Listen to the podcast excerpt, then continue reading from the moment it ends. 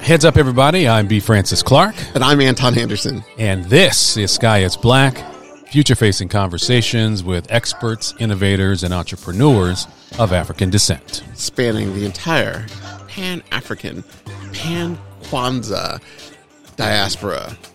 Worldwide, baby. Worldwide. Shout out to Samantha O'Sullivan, who is a twenty twenty-two Rhodes Scholar. Sam will enjoy the privilege of joining thirty-one other Americans invited to study at the University of Oxford. Go ahead, Sam. And I want to say happy birthday to Nichelle Nichols, Lieutenant Uhura. That's right. December twenty-eighth, it's her birthday, day after mine, and I am just happy birthday, Nichelle. Shout out to Melissa Bradley of eighteen sixty-three Ventures. eighteen sixty-three Ventures seeks to accelerate new majority entrepreneurs from high potential entrepreneurs to high growth entrepreneurs. Their vision is to create one hundred billion dollars of new wealth and economic power for and by the new majority. You can learn more at one eight six three ventures dot net. I want to give a shout out to Adrian Miller. He recently was featured in the New York Times on an article highlighting traditional foods that you often see in Black culture here at New Year's. He is the author, a best-selling author, of Soul Food, The Surprising Story of an American Cuisine, One Plate at a Time. He's also written a book on the President's Kitchen Cabinet, talking about the Black chefs at the White House. You can find out more about him, adrian miller dot com. He was on High on the Hog, a bunch of other things. He's great. Well, we will have him on the show. And shout out to Samuel Sinyangwe. Samuel is a Black activist, a data scientist, and the founder of Police Scorecard, the first nationwide public evaluation of policing in the United States.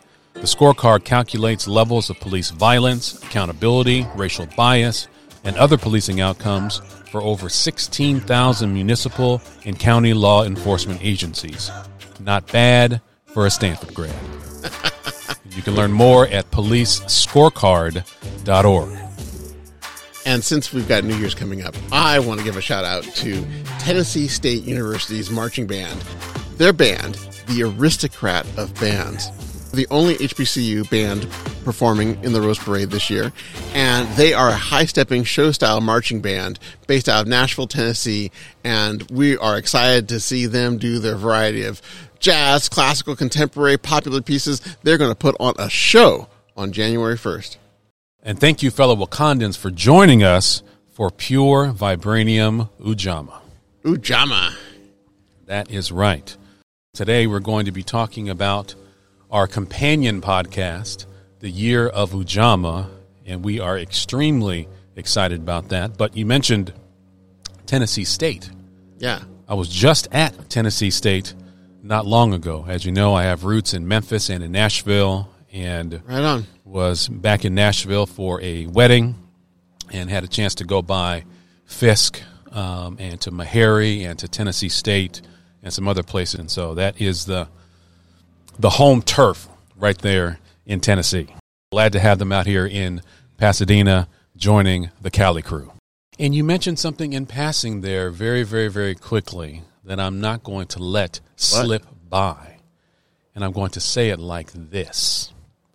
Happy birthday to you. Uh. Happy birthday to you. Happy birthday, dear Anton. Happy birthday to you. This is why someone might pay you to sing. It's never going to pay me to sing. No one is paying me, Jack, nothing to sing. But thank you. If I could sing, I would be on somebody's stage right now, looking like a poor man's Lionel Richie, but yes. Well, thank you. Thank you very much. Had a very uh, nice birthday. It was it was fun. It was Amen. Relaxing. Had a chance to get together with uh, family, and so it was good. So thank you. Amen. You are welcome. Here's to many more great years ahead. Yes, thank you. Um, so we have some listener feedback and some listener gifts, do we not? Yes, we did. You know, received in the mail right in time for Christmas. You heard on a previous podcast we were talking, reminiscing about Thrifty ice cream and about those cylindrical scoops that they would have. Eight and, scoops for about fifty cents. Yeah, it's incredible good ice cream. And so what came in the mail? from listener Doug up in the Central Coast. A scoop, one of the cylindrical thrifty scoops. And that so is awesome. We are going to try it out once it warms up. It's cold here on the Tech Deck, so uh, probably not quite ice cream weather, but we will try it out very soon. And then, as part of our year of Ujamaa, we're going to find a Black-owned ice cream shop and try out our thrifty ice cream scoop on that. So thank you. Yes, indeed. Good looking out, Doug. You mentioned ice cream. We should also mention the passing of Robert Holland Junior, mm. who was the first Black C E O of Ben and Jerry's ice cream. And I am a huge fan of Ben and Jerry's. They're um, great ice cream. Huge fan great of company. Ben and Jerry's. Great company. And so our prayers and condolences to the Holland family. That's right. And we also want to mention the passing of Brother Bishop Tutu yes, in South Desmond, Africa. Desmond Tutu, rest in power. Rest in power, rest in glory. This world has your imprint upon it. We are so grateful for your life and for your service. Incredible leadership in helping dismantle apartheid in South Africa. Just incredible leadership. I mean, there's so many people who were involved in that struggle, obviously. On the American side, I think of Arthur Ashe, I think of Randall Robinson, I think of Danny Glover, I think of so many folks who have used their voices and their platforms to make a difference in that struggle. One of my favorite songs, actually, of all time, believe it or not, concerns South Africa. Mm. It's uh, Soweto Blues mm-hmm. by Miriam Makeba, one of the best songs ever, very inspiring, and every time I hear it, I am reminded of Bishop Tutu, Nelson Mandela, of course. Of course. And so many others who fought for our freedom. That's right. So we are thankful and grateful to to all of you. Solidarity. Right on. So on a on a lighter note, how you doing? Doing fine. You know, it's It's one of the weird things about having a birthday right during the whole sort of holiday season between Christmas and New Year's and all that and Kwanzaa is that it's a chance to c- kind of begin to reflect and really kick off, you know, my own personal New Year. That's right. As well as the, the new calendar year.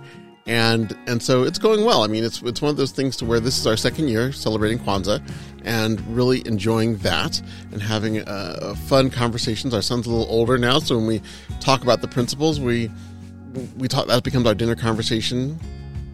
And and it's it's going great. I mean, overall, doing fine. It's it's a little little chilly out here, but but it's nice to have a nice coffee from My Place.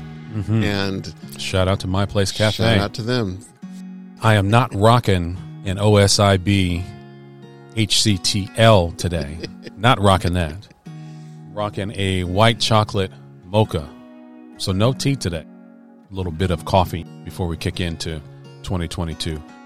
So I'm back to my regular Americano, which is basically an espresso with water. But, you know, because if I drink the espresso straight up, then I'll be not necessarily vibranium infused, but I will be vibrating. I'll be like, zzz, that's right, from too much caffeine all at once. So I have to like titrate it out and slow it down a little bit. But uh, but My Place Cafe, always, always a good cup of coffee or tea. Yes. Back to our O S I B H and C C T L. say, say, say that five times fast. I can't say it one time effectively, let alone five times fast. O S I B H C T L, of course, is the official Sky is Black hot chai tea latte, or the C.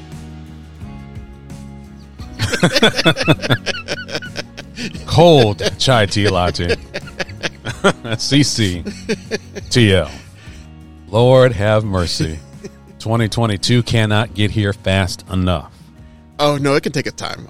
I mean, it's, we got a few more days, so we might as well just, like, you know, savor it. Mm-mm, I'm ready to put twenty twenty-one in the books. Well, put that ish in the books. Yes. I'm ready to move on, to turn the corner, turn the page, start something brand new. Start our year of Ujamaa, start our path toward Wakanda.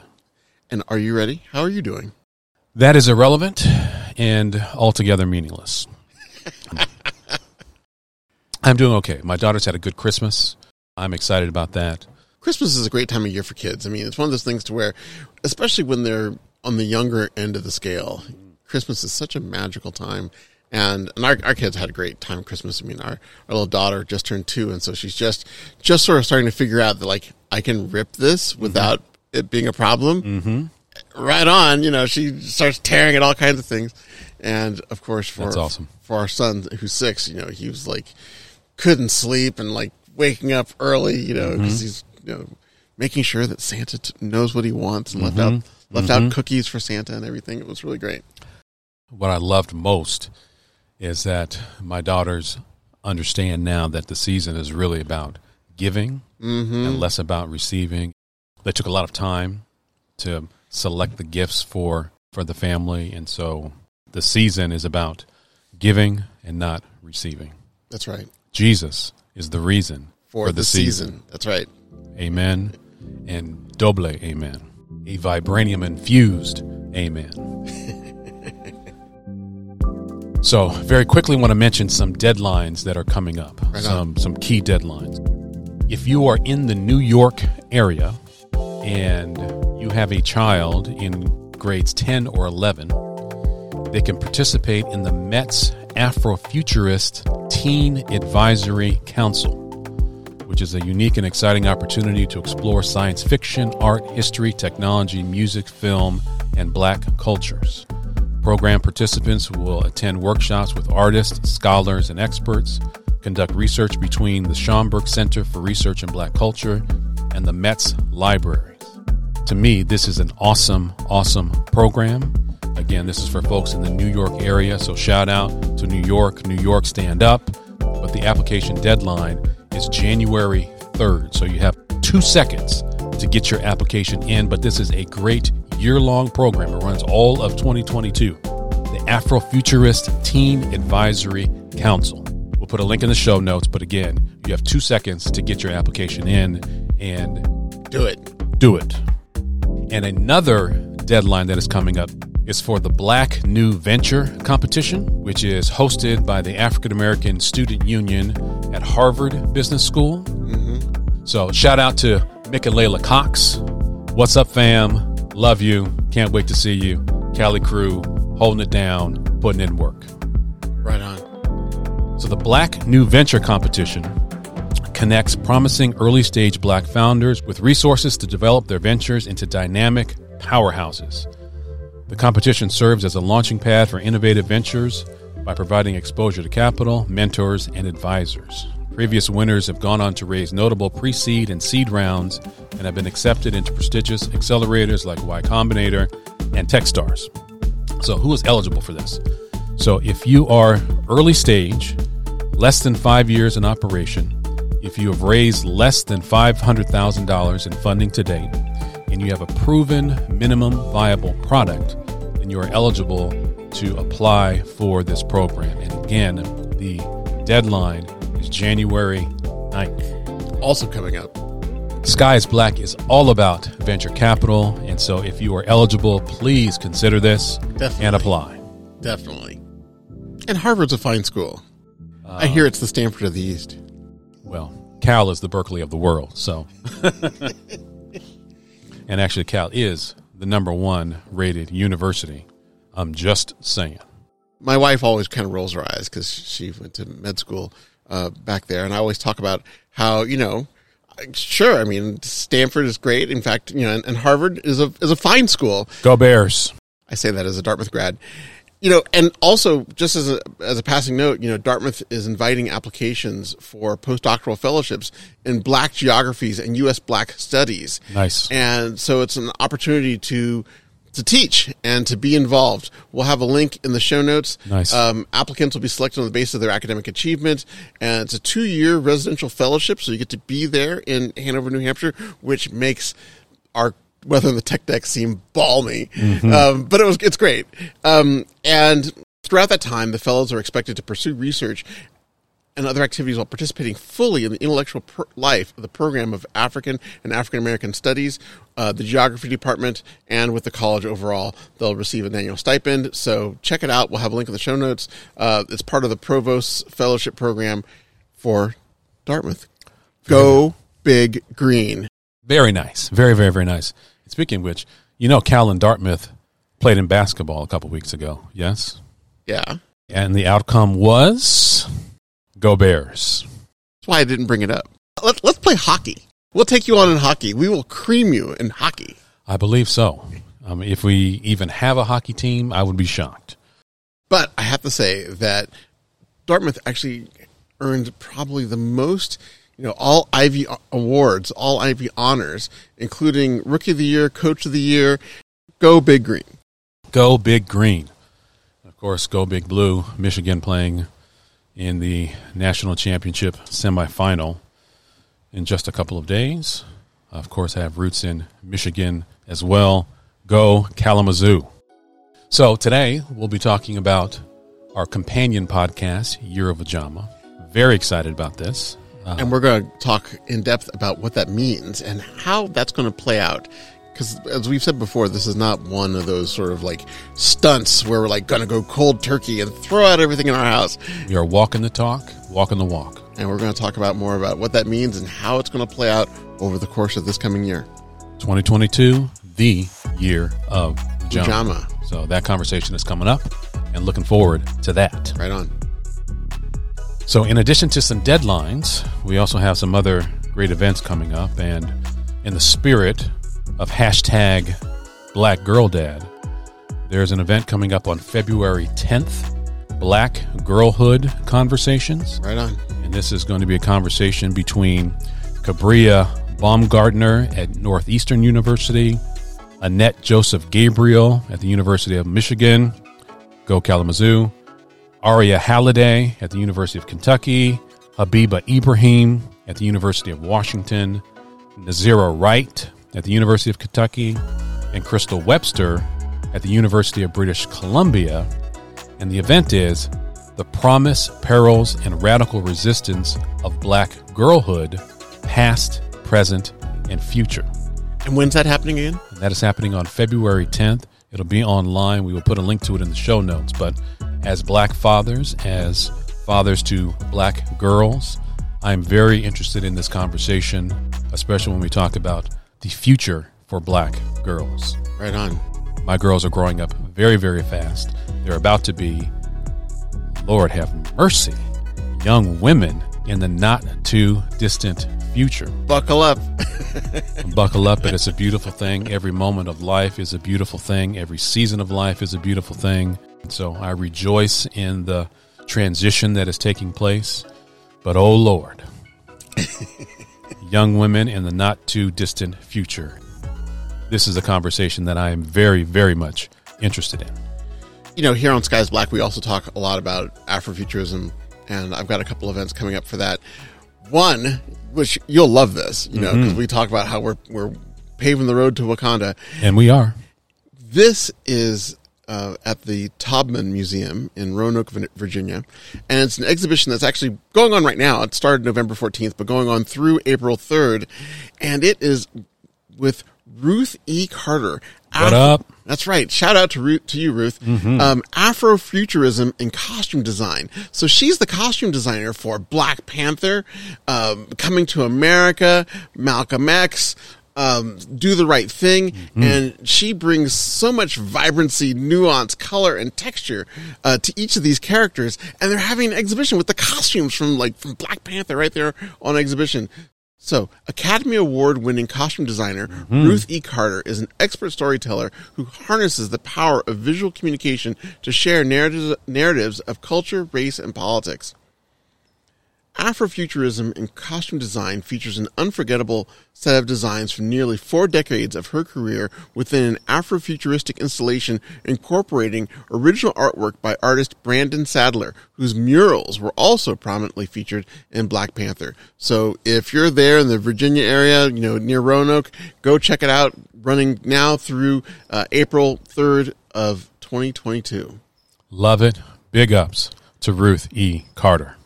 And continuing on the sort of futurism, Afrofuturism, here in Southern California at the Red Cat Theater, the Roy and Edna Disney and CalArts Theater in downtown L A, is another exhibition called Black Quantum Futurism, C P T Reversal. So reading the description, Black Quantum Futurism is an interdisciplinary creative practice between Kaimai, Iowa, and Radesha Phillips, weaving quantum physics with Afro-diasporic concepts of time, ritual, text, and sound. Their work creates counter-chronologies and grandmother paradoxes and envisions black quantum womanist futures that rupture exclusionary versions of history and future. I have to say, I'm really not quite sure what that all means, but it sounds interesting. It's it's C P T is what that is. Something. And continuing on, this practice spans writing, music, film, visual arts, creative research with a focus on recovering, collecting, and preserving communal memories, histories, and stories. Through its work alongside of collaborators, the Black Quantum Futurism aims to develop and enact a new spatiotemporal consciousness. This sounds like something that's going to kind of expand my mind. And mm-hmm. it's exciting because it's something that's going on also now through March fifth. So if you're in Southern California, go check it out at the Red Cat Theater, Black Quantum Futurism. Love it. It reminds me of the phrase Beyond Time. Shout exactly. out to John Hervey, who was the founder and C E O of Beyond Time Comics. Anyway, it sounds very interesting. I do want to check it out, and we'll check it out. Definitely. If we were not in this pandemic, we would actually do one of our episodes from that location. Definitely, and I'm hoping that by March, before the show closes, maybe so, we'll get um, my youngest one uh, vaxxed, so. or at least partially vaxxed, so that way we can go and do those sorts of things, or at least have a chance to check it out before they close up. Maybe so. My daughters get their second one very soon. Right on. Just a couple of days. Right on. Get your shot, everybody, so we can get out of this thing. Yes, indeed. Amen. And another vibranium infused. Amen. Right on. All right, so we're going to take a quick break, and when we come back, we're going to talk about the year of Ujamaa. That's right. Sky is black. Sky is Kujichagulia. Sky is Kwanzaa. Sky is Kwanzaa. The first annual Pan-African Food Festival will arrive in the summer of twenty twenty-two, and for the first time ever, diners will enjoy a true Pan-African table with food and wine from places like Ethiopia, Jamaica, Morocco, New Orleans, Nigeria, Atlanta, Belize, New York, South Africa, Cuba, Brazil, Haiti, Kenya, Barbados, London, Egypt, Ghana, Senegal, and Puerto Rico. Every premier chef of African descent, along with restaurant owners, authors, bartenders, food critics, even YouTube stars, will be invited to participate in the tastiest, spiciest, most down-home and delicious food festival there has ever been. Sure, you've probably had soul food, but you've never, ever been to this flavor town. So join me as we organize step by step, chef by chef, a dinner party over a thousand years in the making. Sound like a good time? Somebody say the blessing. Welcome back to Sky is Black. We're having a conversation about our new companion project, the Year of Ujamaa. And I gotta say, I'm very, very, very excited about this. I'm actually a little nervous. Actually, I'm not nervous. I'm excited. I'm realistic and sober in my thinking about it, but I'm very excited. Well, I'm excited too, I mean, to be honest. But, but part of it is... all we have to do is give one hundred percent of our disposable income to black businesses. That's all we have to do. That's all. Okay. That's easy. Okay. We'll be done in two weeks. So listeners, enjoy our two episode podcast and we'll simply flip the switch and it'll all be a hundred percent and boom, we're done. Easy breezy. Part of my trepidation, part of my excitement, part of all of it is that it's the goal here is not to be sort of this one-off stunt. And absolutely not. And how to do it in a way that's sustainable. You know, we talk about supporting small businesses, and it's one thing if you're buying from a big corporation and you say, oh, you know, there's this new product out, you know, widget X, and you buy it from some big conglomerate and you don't like it, well, then, okay, you move on. Whereas with small businesses, every sale counts. And we mentioned this before in a previous episode, but we talked about the difference between, you know, a sale and having someone who purchases something. Customer relationships. Well, and having a customer, which is an ongoing, exactly, an ongoing relationship. And so having a, a one-off sale versus a customer.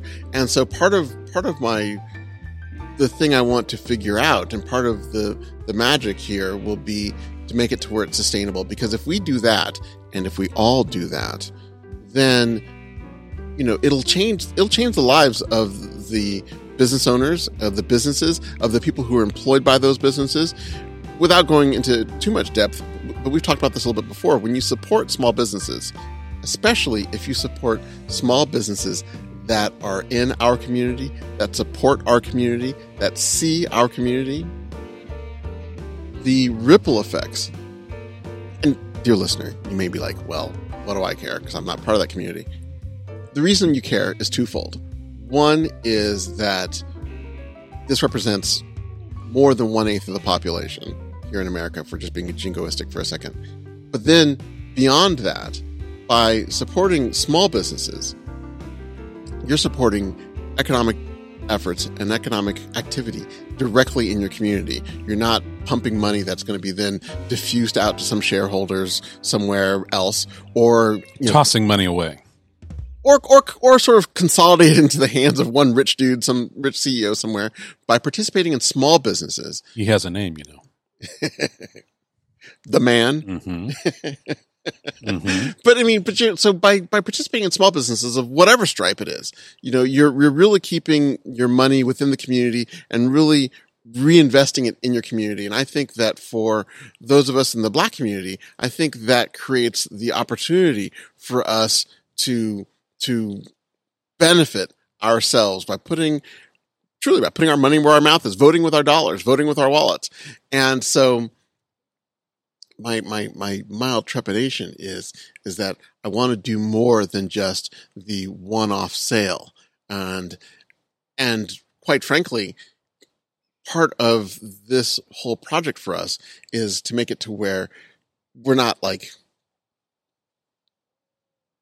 suffering is, is the wrong word, but it's the only word that comes to mind, because you don't, you, you want to make sure that, that you're doing things that are price competitive, because frequently, uh, you don't, maybe some of these businesses can't scale at the level of a, of a Walmart, if you will, mm-hmm. uh, or an Amazon, mm-hmm. but, and so you may not be able to get quite the economies of scale, but we don't want to pay like this massive premium for, for these products.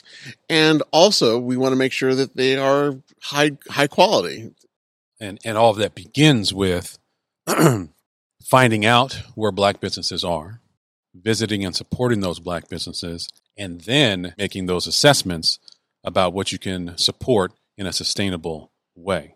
And so what we both need to do is discover the Black businesses that we are overlooking and may not be aware of. And so just to back up for one second, yeah. When we talk about Ujamaa, mm-hmm. the Swahili word, and it's part of Kwanzaa. That's it, right. It is the upcoming day. The principle there of the seven principles of Kwanzaa is cooperative economics. Mm-hmm.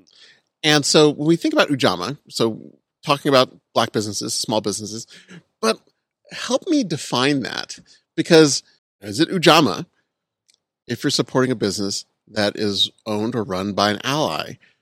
We're going to talk about this more in the very first episode of Year of Ujamaa. But in answer to your question, maybe. And it depends on the percentage. I mean, because like the first place that comes to mind is my favorite little boutique up here in Altadena, Hoopla, which we've mentioned before. And the owners, they're wonderful allies. And that's where I go for my... my Black-themed holiday cards, or when I want to support local B I P O C artists, or food products, or locally sourced things, which are often by um, by minority folks. And, and even though they're not directly part of that community, they, they're in our community, and so I'm always thrilled to support them. That is admirable. The question is, is that necessarily Ujamaa?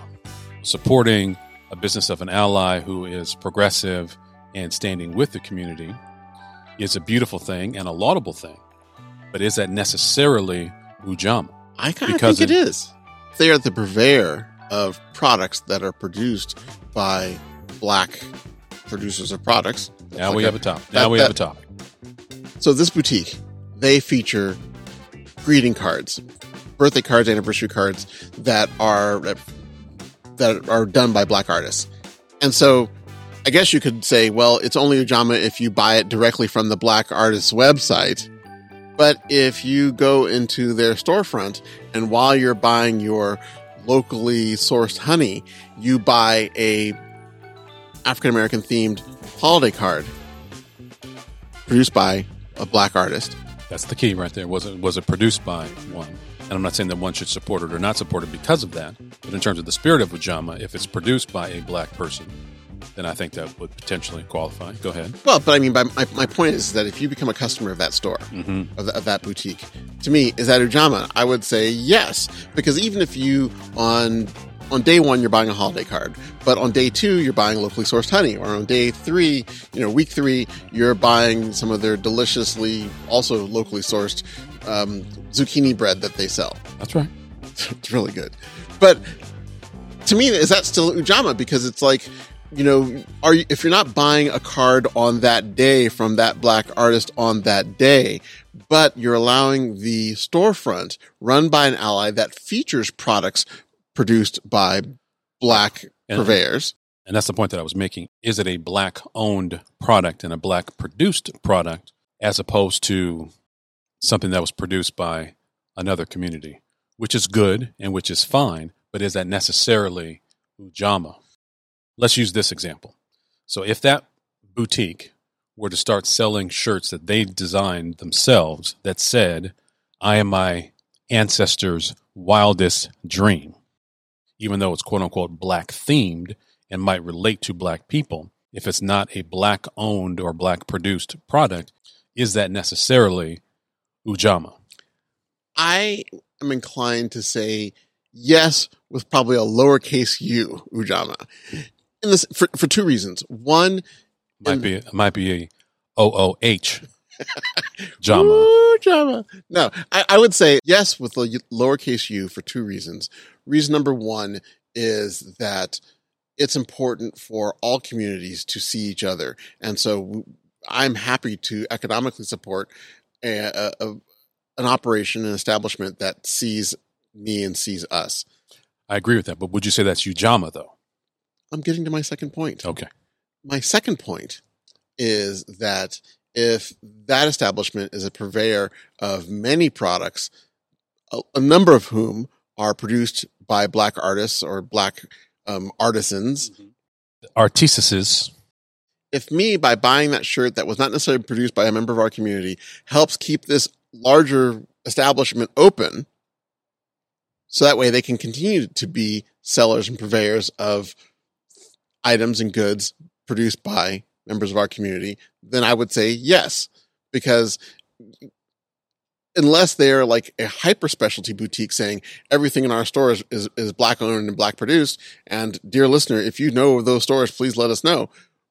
But I would imagine that most establishments, whether you're talking about little boutiques like we are right now, or if you're talking about even larger chains like Target, they're going to have a selection of things mm-hmm. that are mm-hmm. produced. And so I think that by, and Target's probably not a great example, but but especially for the smaller businesses, you know, by helping support, you know, the boutiques and the smaller businesses and allowing them to stay afloat through whatever you're buying, allows there to be an ongoing outlet for these Black-produced products. And I agree with that. The only distinction that I'm making is a company that is worthy of support versus Ujamaa. Part of, I think, of our goal here with our Year of Ujamaa is to... one hundred percent of our disposable income to Black businesses. Yes?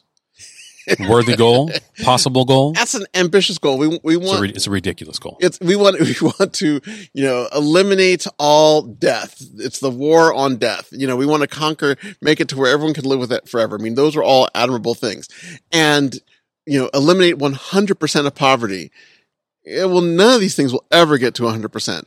But I think the poor will always be with us, said no, our Lord.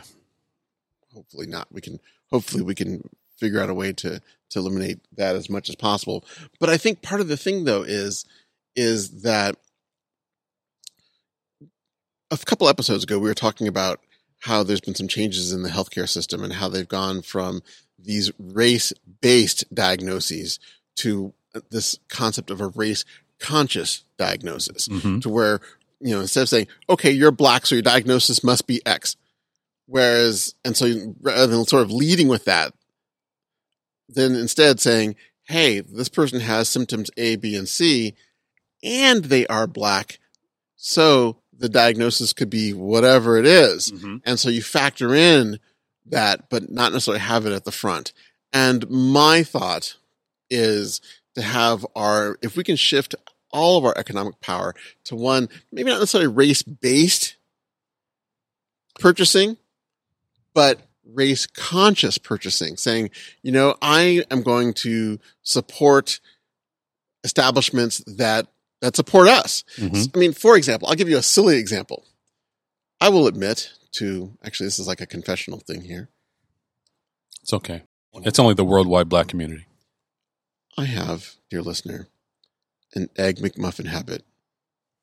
I occasionally enjoy a delicious Egg McMuffin from, well, from McDonald's. I'll admit it. I, I enjoy a delicious Egg McMuffin occasionally from McDonald's. Haven't had one of those in years, but they were delicious. Delicious. And so, so the thing is, though, going back to Year of Ujamaa, there are two establishments near me. Um, there is a, uh, a a McDonald's in La Cañada, uh, just across the, the, the Arroyo, about a five-minute drive. And there is a McDonald's just down the street. Um, that's about a three-minute drive.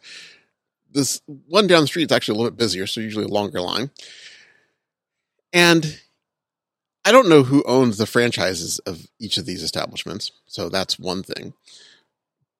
Because I think that if it was a black-owned franchise of a larger, you know, company, I think that might be Ujamaa to support them. But there are so many people working at my near my McDonald's who are black that you'd think it was black-owned. And so when I go to get my Egg McMuffin fix, which I try not to do too often because otherwise, problem. You know, probably lowercase u is an Ujamaa to support the one that hires a lot of black folks. You mentioned the distinction between race-based and race-conscious. One would argue that Ujamaa is, in fact, race-based economics, being very conscious and deliberate about supporting black-owned businesses. One, one could argue that the true spirit of Ujamaa is that, and being a citizen of the world, being progressive and recognizing and loving everyone on the planet and being allies to everyone. Those are perhaps two different things. One is Ujamaa supporting specifically black-owned businesses. The other is being a decent human being, but of course you disagree. Said, Slightly. No. I mean, I to me, it's, I guess being a decent human being sort of is a baseline for me. So that's that, you know, and, and maybe I'm naive in the sense that I expect everyone to be a decent human being.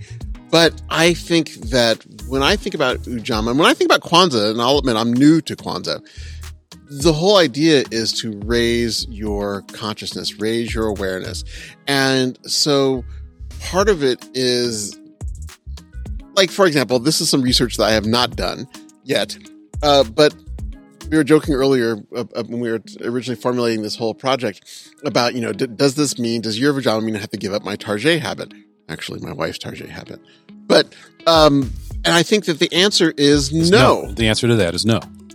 And one big reason for that is that there are a number of black-owned brands that are sold through Target. Correct. And so then the trick then, and this is why I say race-conscious buying, is that you need to be aware of it. You have to be conscious of the fact that brand, you know, X is black owned versus brand Y. And if, if essentially, if it's all the same to you, if it's, I'm making it up, if it's paper towels and the paper towels from brand X is black owned and the paper towel from brand Y is not, and, you know, really they're kind of the same paper towel and the price is about the same, then get brand X, get the black owned brand. And that's what I mean by race conscious, is that and I guess it's semantics in terms of race-based versus race-conscious, but but really it's a matter of saying, you know, being more aware. And dear listener, even if you're not part of this community, it's probably a good exercise to be more aware of where your dollars are going.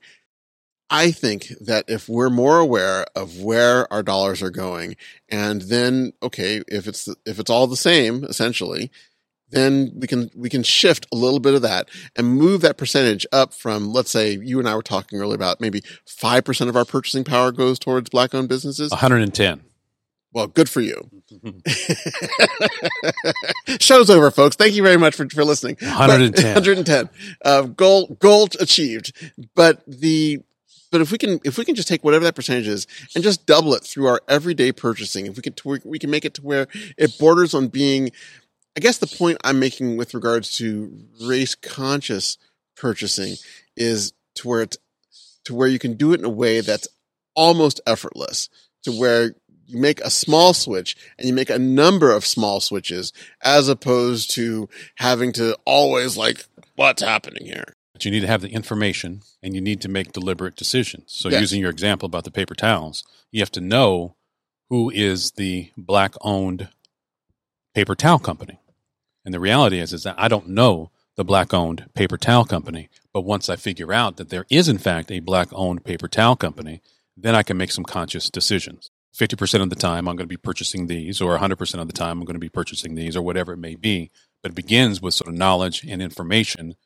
Then we can make culturally responsible, vibranium-infused decisions. I want to go back to ownership for one second. Yes. Let me ask you a question. Yes. You mentioned the former C E O of Ben and Jerry's. Mm-hmm. Yes, I did. So if he still were the C E O of Ben and Jerry's, would buying your Ben and Jerry's, would getting your Oreo cookie ice cream be considered Ujamaa? The answer to me is no. I don't think it's necessarily Ujamaa. I will say this. I am one thousand percent down with Ben and Jerry's. I love them as a company, but I'm supporting them because they are fantastic and will support them even as I'm doing Ujamaa. So I don't see those things in conflict with one another. Okay. Uh, I think they are complementary. I love the fact that they did have a, a Black C E O, but even if they didn't have a Black C E O, I would still support Ben and Jerry's because of who they are and what their values are. And of course, the, ultimately, the, the product that they put out there is great and delicious. Of course. Um, Let me ask you a more pl- problematic question. Yes. So there is a very well-known chicken sandwich franchise out there mm-hmm. that the C E O has some challenges and has some problematic points of view with regards to our mm-hmm. community and, mm-hmm. and some of our allied communities. Mm-hmm. But... Yeah. yeah, I know. I know where you're going. I know where you're going. What if a franchise of that is Black owned? That would certainly be Ujamaa if you were eating at that particular eatery. Eatery. so, so your your politically incorrect chicken sandwich, if it's through a Black owned franchise, it would certainly be Ujamaa. I think it'd be irresponsible, but it's definitely Ujamaa because I mean, if, if Ujamaa is in fact supporting Black owned businesses, then yes, it falls under the category of Ujamaa. Or irresponsible Ujamaa? Is that such a thing? I think it can be. Okay. Actually, I think I think it can be, without you know getting too deep within the veil. um, the Uncle Tom syndrome is a real thing. The fact that it's a Black-owned business doesn't necessarily mean that it is vibranium infused. Okay. Even though I will admit they're tasty chicken sandwiches. They are very tasty. That gets really to the heart of the matter. And so the distinction that I would make between the two is that one is Black-owned. If I were supported, yes, I'm in the spirit of Ujamaa. But if I'm going to Ben and Jerry's, even though it's not Black-owned. But Black-run. At various points in time, Black-run. I'm still being a decent human being by Ben and Jerry's support. And I'll tell you why I love Ben and Jerry's so much. Hear what their values are. It says, we love making ice cream, but using our business to make the world a better place gives our work its meaning. Guided by our core values, we seek in all we do, at every level of our business, to advance human rights and dignity, support social and economic justice for historically marginalized communities, and protect and restore the Earth's natural systems. In other words, we use ice cream to change the world. And so that is their values and that and their mission. So do I want to support that? Absolutely. I Absolutely. Do. I'm going to go get a pint of ice cream right now. Absolutely. I do. I use my cylindrical scooper to make a, pint, a, a cone from that. Absolutely. And so they, they have made stances on social issues that I agree with one hundred percent across the board. I mean, so they have stood with Colin Kaepernick, with Black Lives Matter, across the board have been on point. And so supporting them, is that Ujamaa? I would say no.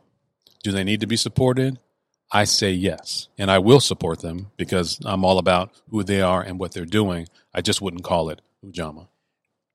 And what's great about that is they've been able to keep those values and keep that stance, even though they've been bought by the mothership, the giant Unilever conglomerate. And yet they're still able to keep that bubble. Maybe it's vibranium. Maybe it, who knows what it is. But they've been able to keep that bubble to to maintain that, still headquartered in, in Burlington, Vermont.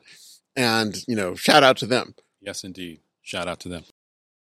One of the things that we're going to be doing in our podcast is really sort of breaking down literally every economic choice that there is to make. And so on a typical day in a typical week, you think of, okay, I need to go to the car wash. I need to go to the store. I need to go to the cleaners.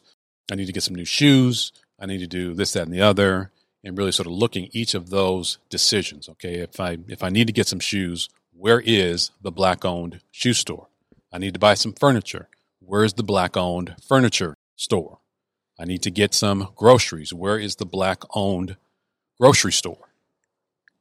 And I still ask the question that if there is, let's just take a grocery store. Mm-hmm. Let's say there's a grocery store, and you frequently have seen in communities of color, Black communities, brown communities, indigenous communities, you've noticed that they're food deserts, and there's and some of these major chains, some of the major grocery stores just aren't there uh, at all, and and it's frustrating. And so, if some of those guys, you know, make establish a beachhead, mm-hmm. if you will, may not be the right term, but if they have an establishment, an extraction point, an extraction port, or perhaps an extraction port um, in those communities.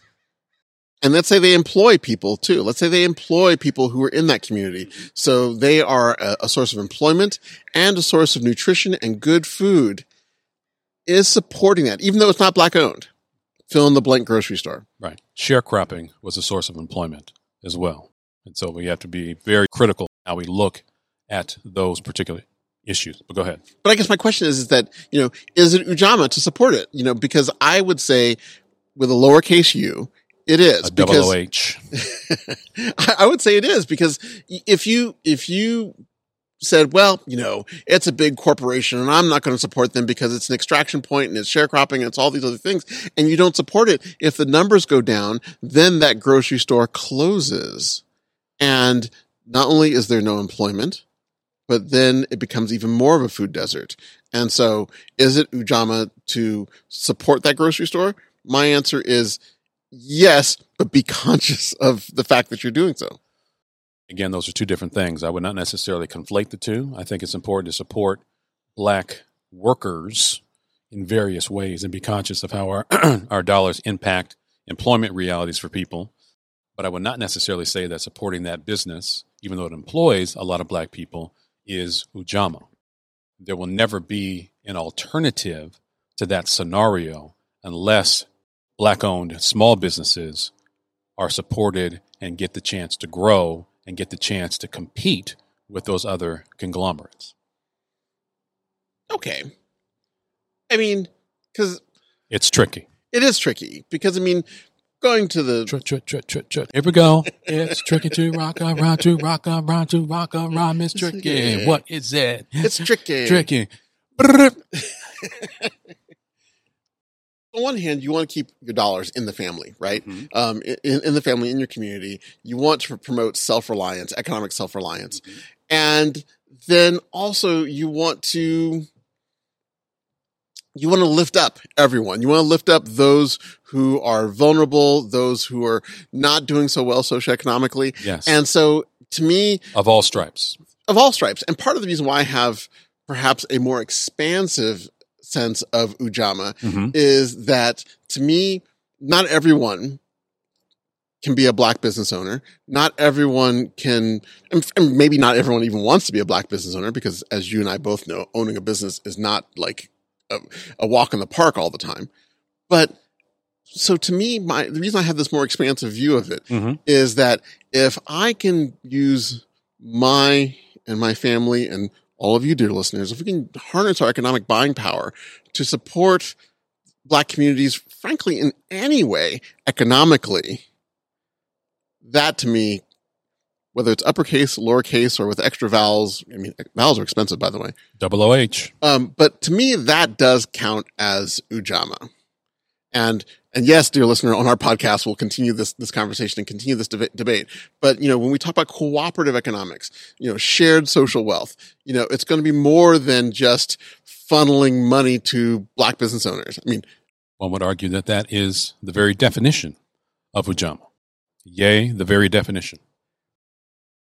So, you know, so part of the reason why I have this larger definition, and like I said, we on the podcast, we will continue to go into this. The reason why we have this as a spin-off podcast. We're going to break is, it down. Is because this is something that's an in-depth conversation in terms mm-hmm. of our big goal is to get all of us to Wakanda. And yes, once again, dear listener, why should you care if you're not part of the black community? Is because when we get there, you guys have the option to come along with us. And, right. and so part of that though is it's not a free ride. And so when we talk about cooperative economics, when we talk about how we actually get there, a lot of it's going to be on entrepreneurship, economics, and truly making the way there. And so informed, conscious decisions. Exactly. And so we invite you to listen to that podcast. So look for it. We'll have a link to it, The Year of Ujamaa, mm-hmm. as we continue to drive in depth about this. Yes, indeed. And then also, you know, of course, on our main podcast, we'll we'll, we'll continue this conversation here too.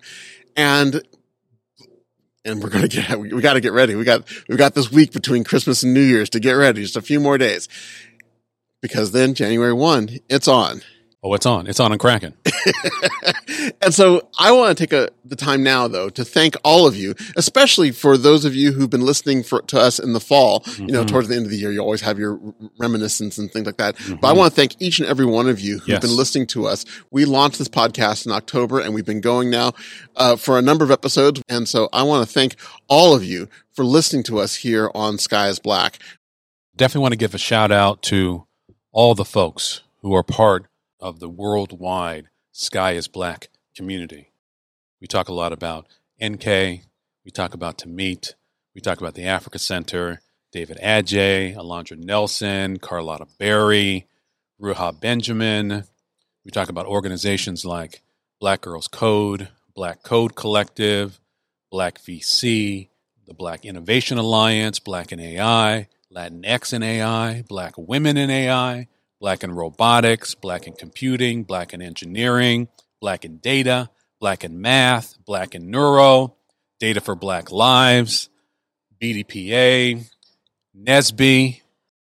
We want to thank all of you for being part of the worldwide Sky is Black community. We love you guys. You can see a long list of a lot of those people on our Instagram followers list, people who we follow. That will be more significant starting in twenty twenty-two. We are future-facing conversations with and about leaders, innovators, entrepreneurs of Black and African descent spanning the entire African diaspora. Check us out on Year of Ujamaa. Check us out on Instagram. Check us out on Twitter. Check us out on Facebook. Look for us, find us, and give us your ideas and feedback. It is not about you. It is not about me. It is about Target. yeah, the, the, the hardest part's going to be getting rid of my, seeing what I can do. I'm not sure if I'm going to completely be able to dial back my Amazon habit. I think my, actually my, one of my devices just buzzed right now because probably an Amazon thing was being shipped right now. But Year of Ujamaa, Sky is Black. We are going to, you get to see all of our, all of our dirty laundry. It's going to be a, a, a messy process. We're not going to necessarily be smooth and, and crisp about it, but you will see it. And, and hopefully our process will help all of us, all of you, and all of us make better informed economic decisions. So, Sky is Black. Sky is Black, baby.